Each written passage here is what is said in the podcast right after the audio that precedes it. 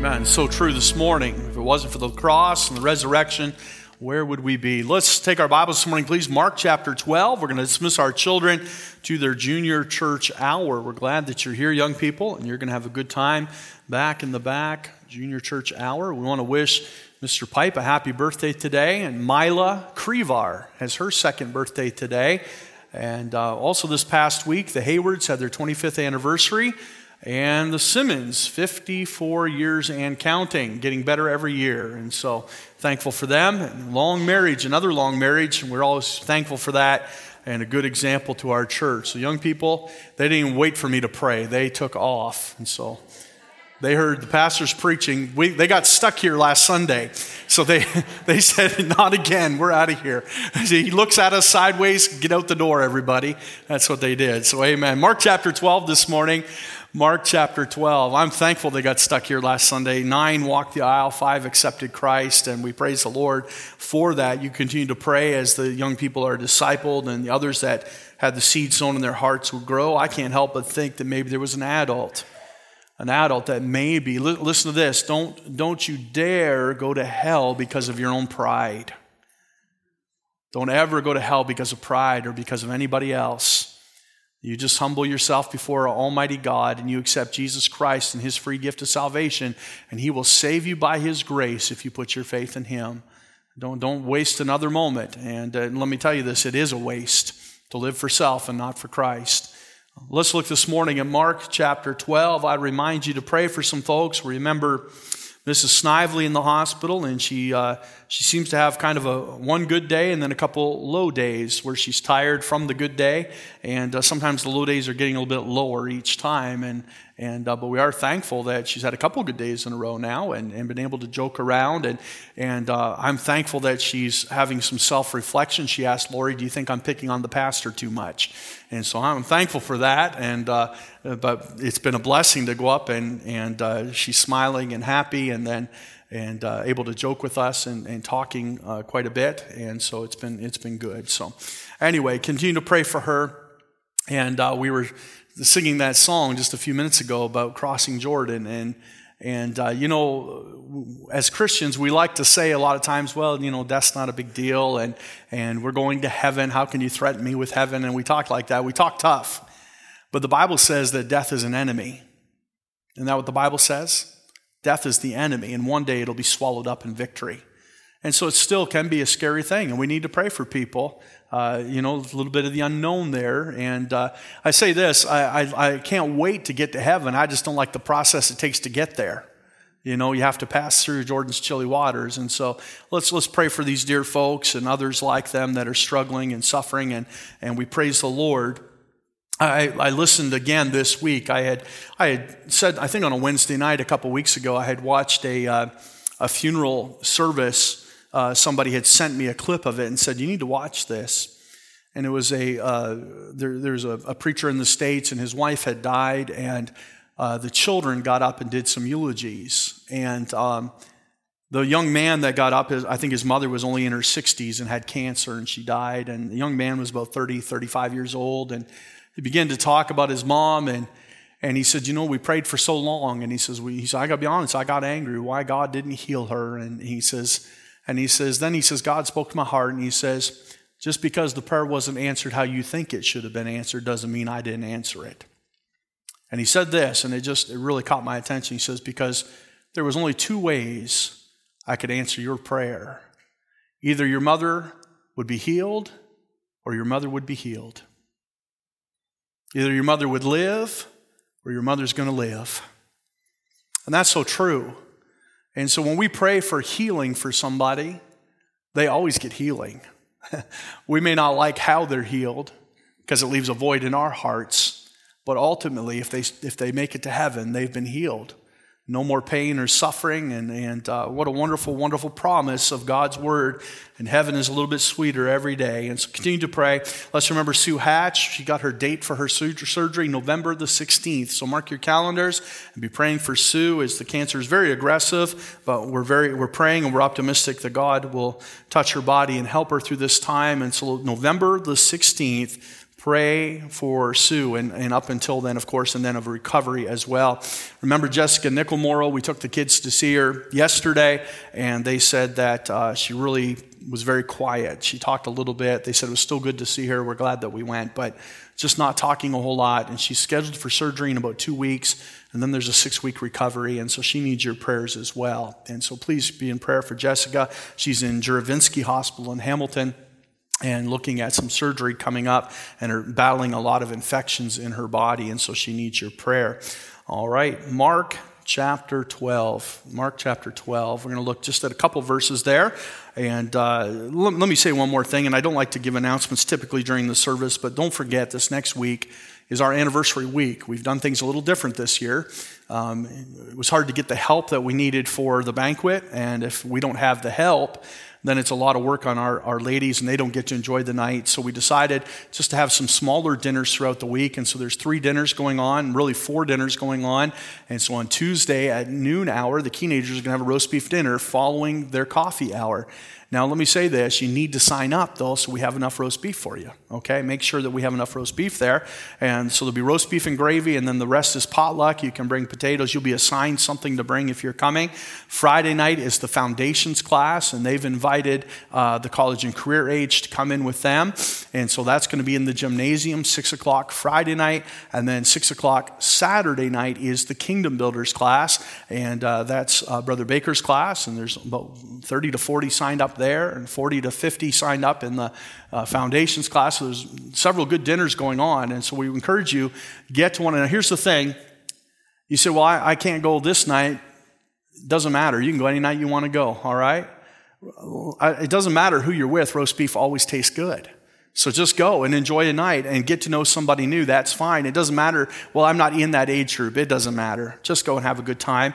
And, and let me say this you can take your kids with you. All right? Um, if the teenagers have kids, I'd be surprised, but you can take your kids with you and enjoy. And so don't, don't think Sunday school kids can't come. They're welcome to come with you and go to your dinner. And the teens also on Saturday night are having a teen dinner. And uh, I think that's, is that the Norris home? Is that correct?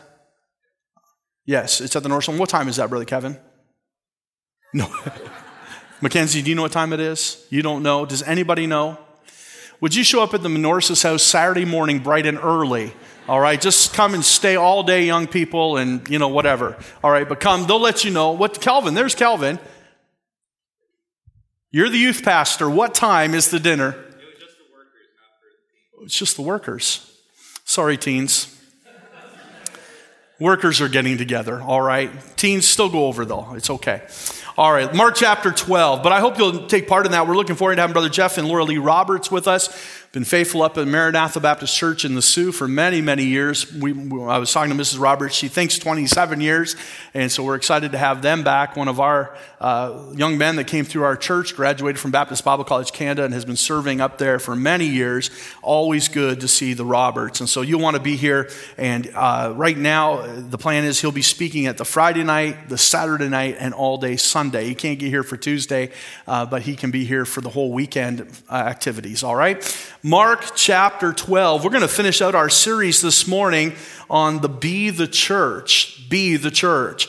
I started with an introductory message about 10 weeks ago called A Glorious Church. Now, we've not done it every single Sunday. There's been a couple times where the Lord has put something else on my heart, but we've, we've had this will be our seventh message in 10 weeks. And uh, we did a glorious church. It was just an introduction about God's church, what it was from the book of Ephesians. Then the next week, we looked at the passion of the church. Our passion must always be Jesus Christ. I guess I'm the only one that believes that. Our passion should be Jesus Christ focusing upon His glory, what brings Him glory, how we can bring Him glory. And so that was the passion of the church. The next week, I, I spoke on the people of the church. And I got those out of order, but the, the Lord had laid upon my heart something else, and the people got bumped. And we had some other music that day from that was already scheduled, and the passion of the church just kind of fit with it. And so we moved the people of the church, and we talked about us. People of the church are a saved membership. Think about that. It's such a wonderful thing to be a part of God's church that you have to be saved to be a member. You have to be blood bought, washed in the blood of Christ, and baptized into the local assembly. And so we talked about the people of the church. And then on a Wednesday night, just because it fit, we were in Acts chapter 20, we talked about the progress of the church. And that was a Wednesday night, so many perhaps did not hear that. And then we talked about the presence of the church, the Holy Spirit and how important it is that we are obedient to Him. He is the superintendent, He leads us and guides us, and it is His job. Think about this Jesus said, When He is come, He will testify of me. That's what He is to do. Oftentimes, the charismatic churches will get off base because they'll worship and glorify the Holy Spirit and, and all this. And He is God, He is the three in one, but the Holy Spirit's job is to point us to Jesus.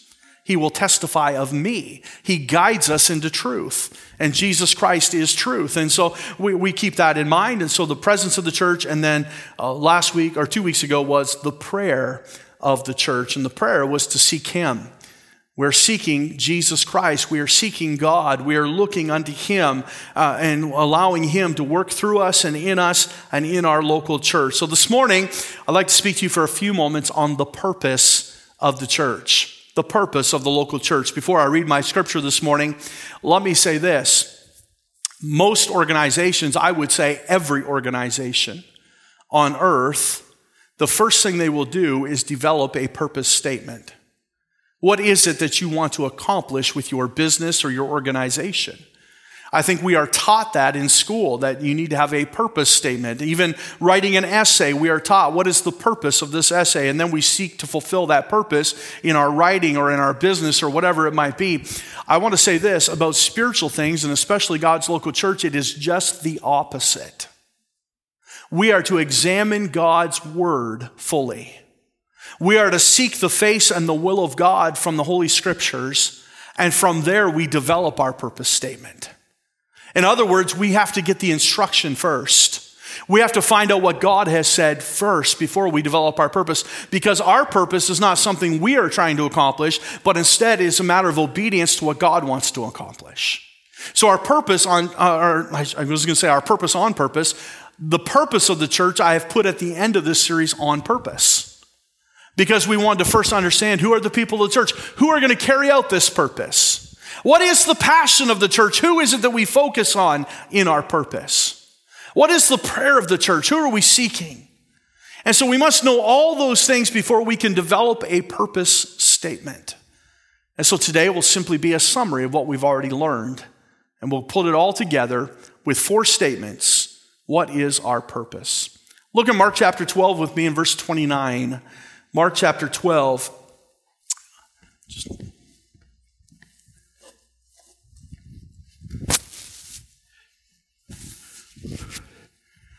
Mark chapter 12, verse 29. And Jesus answered and said unto them, I will also ask of you one question. And answer, oh, sorry, I'm in, I'm in the wrong chapter, aren't I? You're all looking at me. Mark chapter 12, I'm in chapter 11. Verse 29. And Jesus answered him, The first of all the commandments is, Hear, O Israel, the Lord our God is one Lord. And thou shalt love the Lord thy God with all thy heart and with all thy soul, and with all thy mind, and with all thy strength. This is the first commandment. And the second is like, namely, this Thou shalt love thy neighbor as thyself. There is none other commandment greater than these. Let's pray. Father, help us to understand your word today and speak to our hearts. Father, as we consider the purpose of the church, we pray that you'd open our eyes to everything you'd have us to understand today. And may the Spirit of God teach us and help us. And Lord, I surrender and ask that you'd fill me. I need your help today.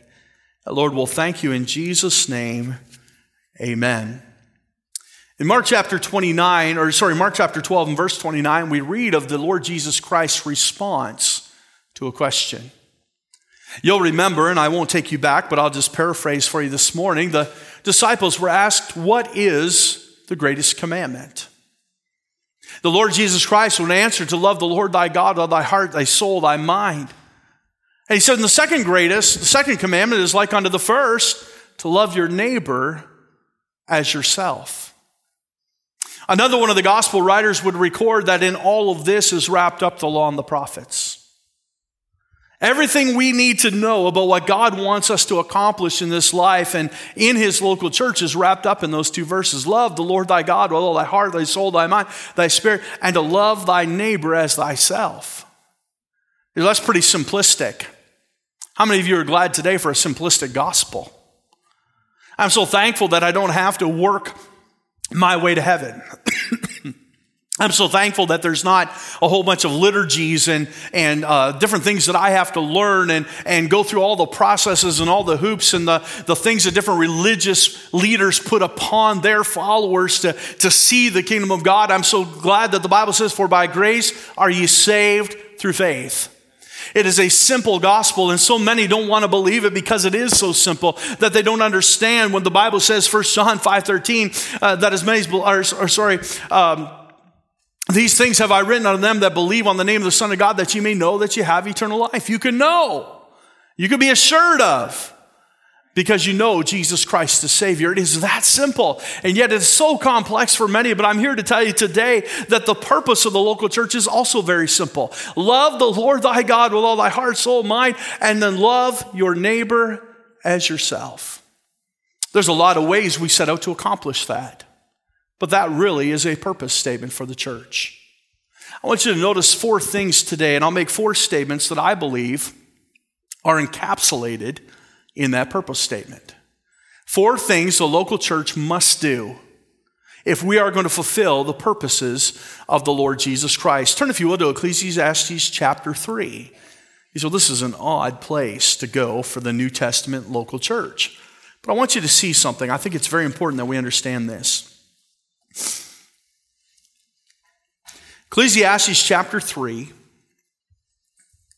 The Bible says, to everything there is a season, and listen to this phrase, and a time to every purpose under the heaven. Time to be born and a time to die, a time to plant and a time to pluck up that which is planted, a time to kill and a time to heal, a time to break down and a time to build up, a time to weep and a time to laugh, a time to mourn and a time to dance, a time to cast away stones and a time to gather stones together a time to embrace and a time to refrain from embracing, a time to get and a time to lose, a time to keep and a time to cast away, a time to read and a time to sow, or a time to rend and a time to sow, a time to keep silence and a time to speak, a time to love and a time of hate, a time of war, a time of peace. What profit hath he that worketh in that wherein he laboreth? I have seen the travail which God hath given to the sons of men to be exercised in it. Go back to verse 1 with me. We read many verses there that talk about a time for different things, but notice what he says in verse 1 To everything there is a season and a time to every purpose under the heaven. Let me say this. A lot of times we'll say, well, you know, I'd, I'd like to share the gospel with somebody, but I just don't have time. The Bible says that if God has purposed something in our lives, there's a time to every purpose. We're making God a liar. So, well, I'd, I'd, like to be more involved in evangelism in my church, but I just, I just don't have the time. Are you saying God is a liar? God's purpose is that He's not willing that any should perish, but all should come to repentance. Well, I'd like to make more time for the Lord. I'd like to make more time for Bible reading and more time for prayer. And I, I, would say without a doubt in my life that God has made that a purpose in the believer's life. He said, but I don't have time. And God says, no, there's a time to every purpose under heaven. We make time for so many other things, don't we? And God says we need to focus on some things here today, some things that are spiritual.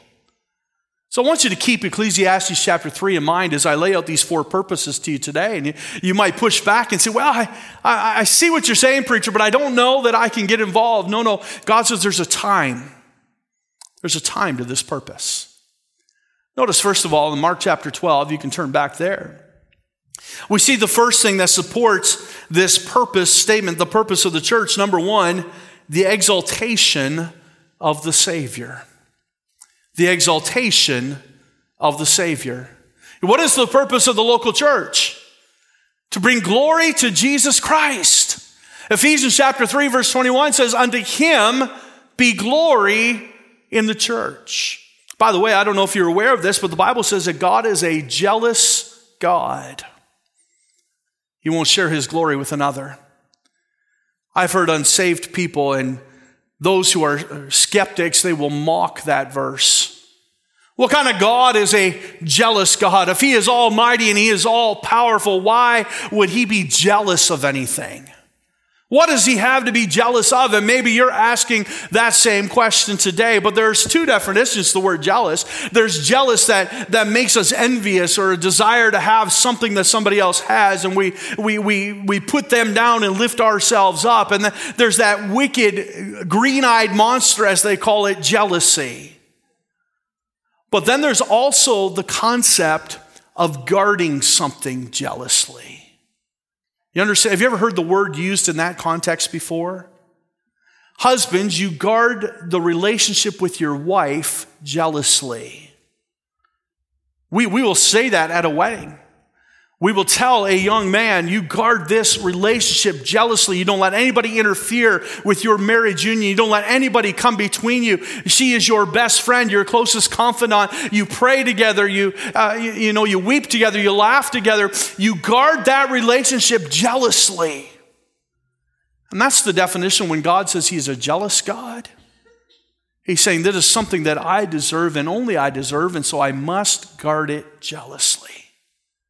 I can't let anybody else have it. And the context bears that out. His glory he will not share with another. It's not because God is insecure.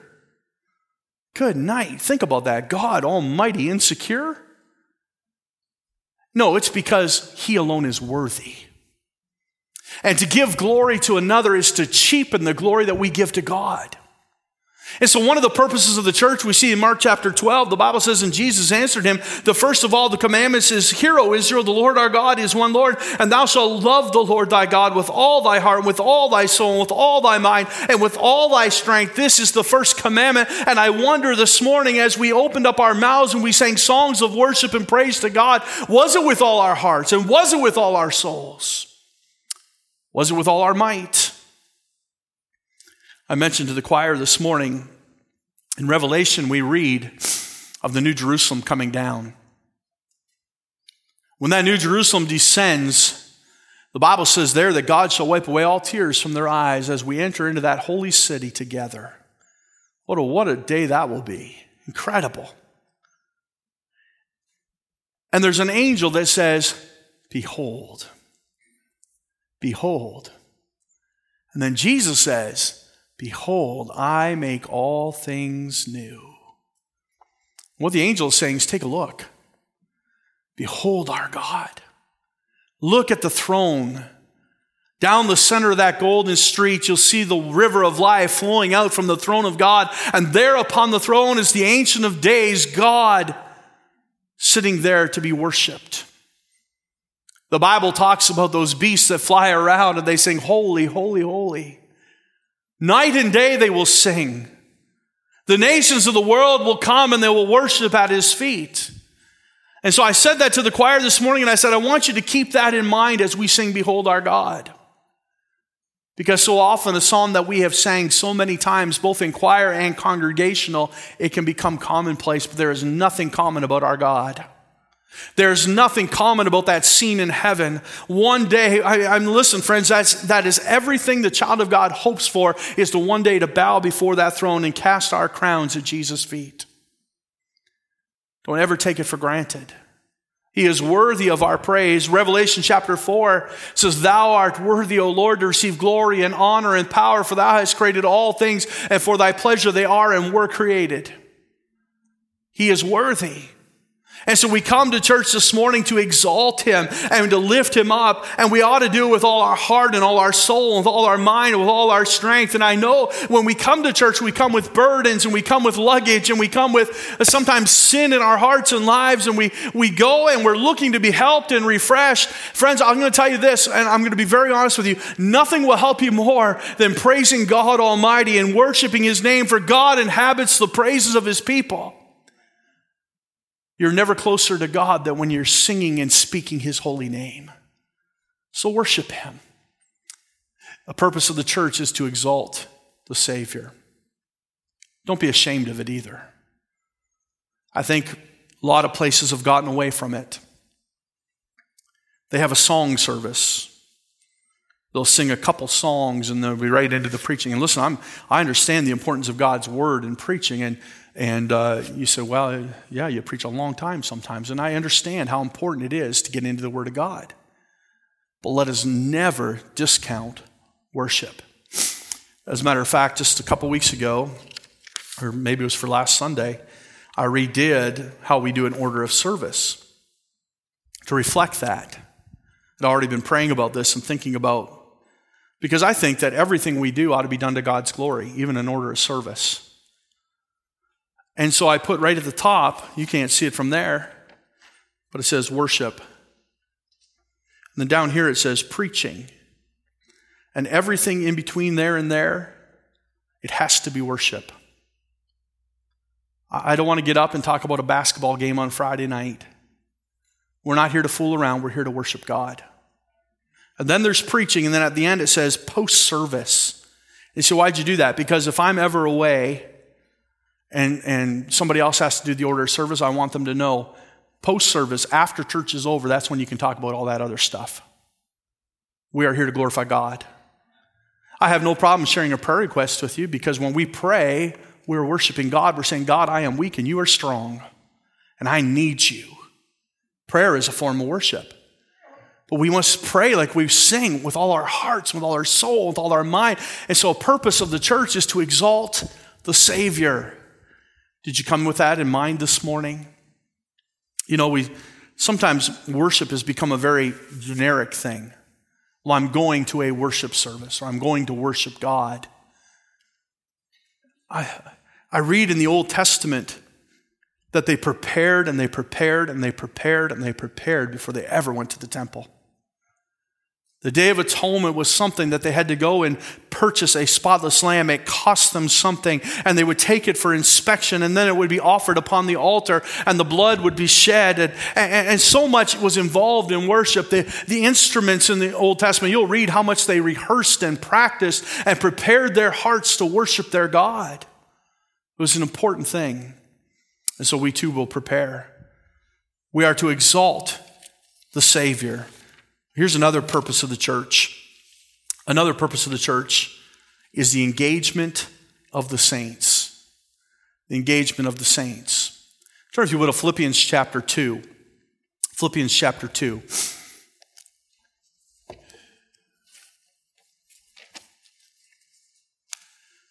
Philippians chapter 2 is a very well known passage that many of you have probably memorized.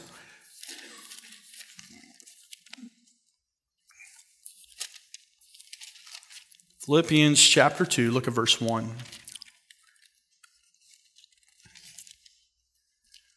If there be therefore any consolation in Christ, if any comfort of love, if any fellowship of the Spirit, if any bowels and mercies, fulfill ye my joy that ye be like minded, having the same love, being of one accord, of one mind. Let nothing be done through strife or vainglory, but in lowliness of mind, let each esteem other better than themselves. Look not every man on his own things, but every man also on the things of others. Now listen, verse 5, focus in now. Let this mind be in you, which was also in Christ Jesus. What is it? Who, being in the form of God, thought it not robbery to be equal with God, but made himself of no reputation, and took upon him the form of a servant. Was made in the likeness of men. Being found in fashion as a man, he humbled himself and became obedient unto the death, the death of the cross. The Lord Jesus Christ's most popular title or most used title on earth was the Son of Man. He was a servant. That denoted his servant spirit. The Bible says in Philippians chapter 2 that he thought himself not, uh, thought himself not robbery to be equal with God, but he made himself of no, we're so worried about our reputation today. Jesus Christ didn't even worry about his reputation. He made himself of no reputation and took upon himself the form of a servant but he says this, the author Paul writing to the church of Philippi, let this mind be in you, which was also in Christ Jesus. He wants us also to be servants. And so the second pillar or the second point of, of the purpose of the church is the engagement of the saint. It is a place where we gather together to serve. We must. We are not here just to serve one another. The Bible says in Philippians 2 that each is to esteem one another better than themselves. I understand. But we are to serve also a lost and dying world. We are to be known as servants. That is part of our ministry, that is part of our job. Now, let me say this there's a difference between attending church and being the church. Everybody follow me? There's a difference between attending a church or being the church. Somebody might say, I, I, I go to church at Bethel. Others might say, that is my church. I belong to that church. I am part of that church. I'm not just a consumer, but I participate. I'm more than just warming a pew and sitting and coming and, and, and, receiving a message and being served, but instead I've come that I might serve others. It is called the engagement of the saint. James chapter 2 says it this way Even so, faith, if it hath not works, is dead. Being alone, yea, a man may say, Thou hast faith and I have works. Show me thy faith without thy works, and I will show thee my faith by my works. Thou believest that there is one God, thou doest well. The devils also believe and tremble. But wilt thou know, O vain man, that faith without works is dead? I want to I want to say this this morning, and I and I want to I'm going to do this in just a few weeks as we run into our new year. I've spent a lot of time. We sat with the staff and I've put together what I've called a servant leadership program. And for some, some of us that have been around a church for a little while, it, it might bother us a little bit at first. But I believe, and I've, I've come to believe, and I think it's important, that every child of God is serving somewhere. Well, they just got saved. Pastor, they haven't even joined the church yet. I believe that every child of God should be serving somewhere. And so I, am just going to briefly talk to you this morning about it, but I, I'm going to present this on a Sunday night, and I think it's important that we pray over it and then we get involved in it. I believe that every child of God can have an entry level position. And I'm not saying that to insult anybody, but somebody comes in the church house and they're here for the first Sunday and they maybe they accept Christ and they get excited and they say, Well, what can I do? What I want to do something for my God who saved me. What can I do? And we say, Well, you wait six months and you do this and you do that, and then they just don't want to be here. But I think everybody can do something. So there's some entry level stuff that we want to say every ministry have something that somebody can do. How can they help? How can they be a part? How can they do something? And during that entry level time, we want them to be discipled and we want them to come to a membership class and we want them to be baptized and we want them to join the church. And so we, we're, we're growing servants. And then the next level is called engagement. And in engagement, now you're going to help in a Sunday school class. Now you're a member of the church and you, you've been discipled and you've joined the church. And you say, well, what's the timeline? There is no timeline. I can't tell you how fast somebody will grow. But I'm just saying that if the engagement in ministry and the engagement of the saint is important to our church, then we have to grow people. We have to mature people. We have to train people. And I need everybody to get involved. Everybody can do something. You're either going to go to church or you're going to be the church. And I think there's a lot of times we're pretty good at taking care of needs within our congregation, but there's a lost and dying world out there that's wondering do they care? What are they doing? How are they reaching? I'm, I'm not saying that somebody's going to walk in off the street and they're going to say, Pastor, I just got saved today. Could I preach tonight? No, I probably won't even let you preach tonight. But I am saying there's something everybody can do and whet their appetite for service. I remember years ago somebody said this win them, wet them, and work them. Well, I think we also train them. Amen. Maybe we, we got to add that step train them, invest in them, disciple them, grow them, help them mature. But uh, the point is this, friends every one of us need to be engaged. We must do something if we're going to truly be the church. Here's the third thing in this purpose statement. The third thing. Number three is the edification of the saint. The edification of the saint. Turn back a few pages if you're in Philippians. Look at Ephesians chapter 4. Ephesians chapter 4. The edification of the saints. Verse 11. And he gave some apostles and some prophets and some evangelists and some pastors and teachers for the perfecting of the saints, for the work of the ministry, for the edifying of the body of Christ. We're to be edified.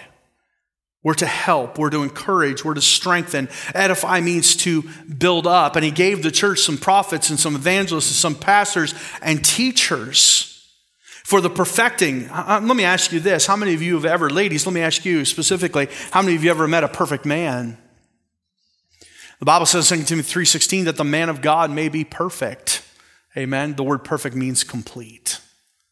It means to have a thorough knowledge of spiritual things and scriptural things. It means to grow in grace. And I don't know that there's ever a time where we can say, well, I'm, I'm perfect, I'm complete, but we are striving for that mark. That is where we are trying to head. We are trying to grow. We are trying to add to our faith and grow each and every day. And so we must be discipling people. When we come to church, we want to edify. Let me ask you something. This morning, did you edify somebody? Did you encourage somebody? Were people encouraged just by seeing you? Yikes. Or did they run and hide when they saw you come down the hall? What is your reputation? We all, we all know folks like that, don't we? You just see them coming and go, oh boy, here we go. I'm not going to ask him how he's doing because he'll tell me. We, we, I know, I've been there. How about just setting up one foot in front of the other and say, every step I take, I just want to encourage somebody. I want to edify somebody. I want to smile. I'm going to help. I go up to see Mrs. Snively every couple days, and I come away edified. We go with the purpose of trying to encourage her. We come away encouraged. She picks on me, calls me all kinds of things. I told her the other day, I said, every time I talk to somebody, they say you're really, really low and you're struggling and they're calling in the family. Said, but every time I come, you're cheerful and happy. I said, I guess I must make you happy. And she threw some insult at me like you wouldn't believe. but I come away edified. And we just have that relationship. She knows she can pick on me and it makes me laugh, makes me smile. Everybody has to figure that out. How can I be a blessing to somebody else? How can I encourage them? But edification is more than just encouragement, it's to help them spiritually to grow. My Bible says in Ephesians that the older women should be teaching the younger women. The older men should be teaching the younger men. I was just thinking today, I said happy birthday to Mr. Pipe. And uh, he and Mila share a birthday, but they're 79 years apart. She could learn a lot from somebody older. What are we passing on? How are we edifying? That's the purpose of the church that we might help them grow, help them be encouraged, help them feel loved. The edification of the saints. It's important. It's important. 1 John 1 7 says, But if we walk in the light as he is in the light, we have fellowship one with another. And the blood of Jesus Christ, his Son, cleanses us from all sin. Who have you offered fellowship to? Sometimes we're clicky, aren't we? You know what clicky means? We're in our cliques. Uh, it made sense to me. I'm Canadian, but maybe you're from somewhere else. You know what a clique is. A clique is that group that you just guard. You don't let anybody else in, and that's your, that's your circle of friends. And I, I understand we have closer friends than others. But have you ever walked across to the other side of the room and shook somebody's hand and said, Hey, can we get a coffee sometime? Have you ever said, Come to our connection group? I'll sit with you in class. I'll help you make you feel comfortable. Fellowship. Fellowship. Years ago, Pastor Tolbert at Hillside Baptist Church in Springfield, Missouri, had a friend day. He said, I want you to invite a friend to church. But here's what he did he put a twist on it. He says, Here's the requirement everybody is to go make a new friend. Go find somebody who needs a friend and invite them to church. Our friend Minnie Pearl she took it seriously and she was down at the automotive garage getting her car fixed and there was a fellow by the name of george sitting over there and she just said he looks like he needs a friend well they were married three weeks later worked out pretty well but she says i, I, I would have known i would never known such joy if i hadn't just gone and made a friend and offered fellowship to somebody found out he was saved but he didn't have a church home his wife had died and he just got away. And hey, when have you set out to be a friend to somebody, to make a friend? That, we're talking about being the church. It's the purpose of the church. You remember what Jesus said? The second commandment is as, as important as the first to love your neighbor as yourself. Who's my neighbor? Have you ever heard about the Good Samaritan? It's not necessarily the one you would expect, it's the one that extends love to you. Who is my neighbor? And then we have this the fourth thing, and we're done the evangelism of the sinner. The evangelism of the sinner. The Great Commission is still in the Bible. Go ye therefore and teach all nations, baptizing them in the name of the Father, Son, and the Holy Ghost. We still have a commission to go into all the world and preach the gospel. After 18 months, we're going to try to get out on the streets again.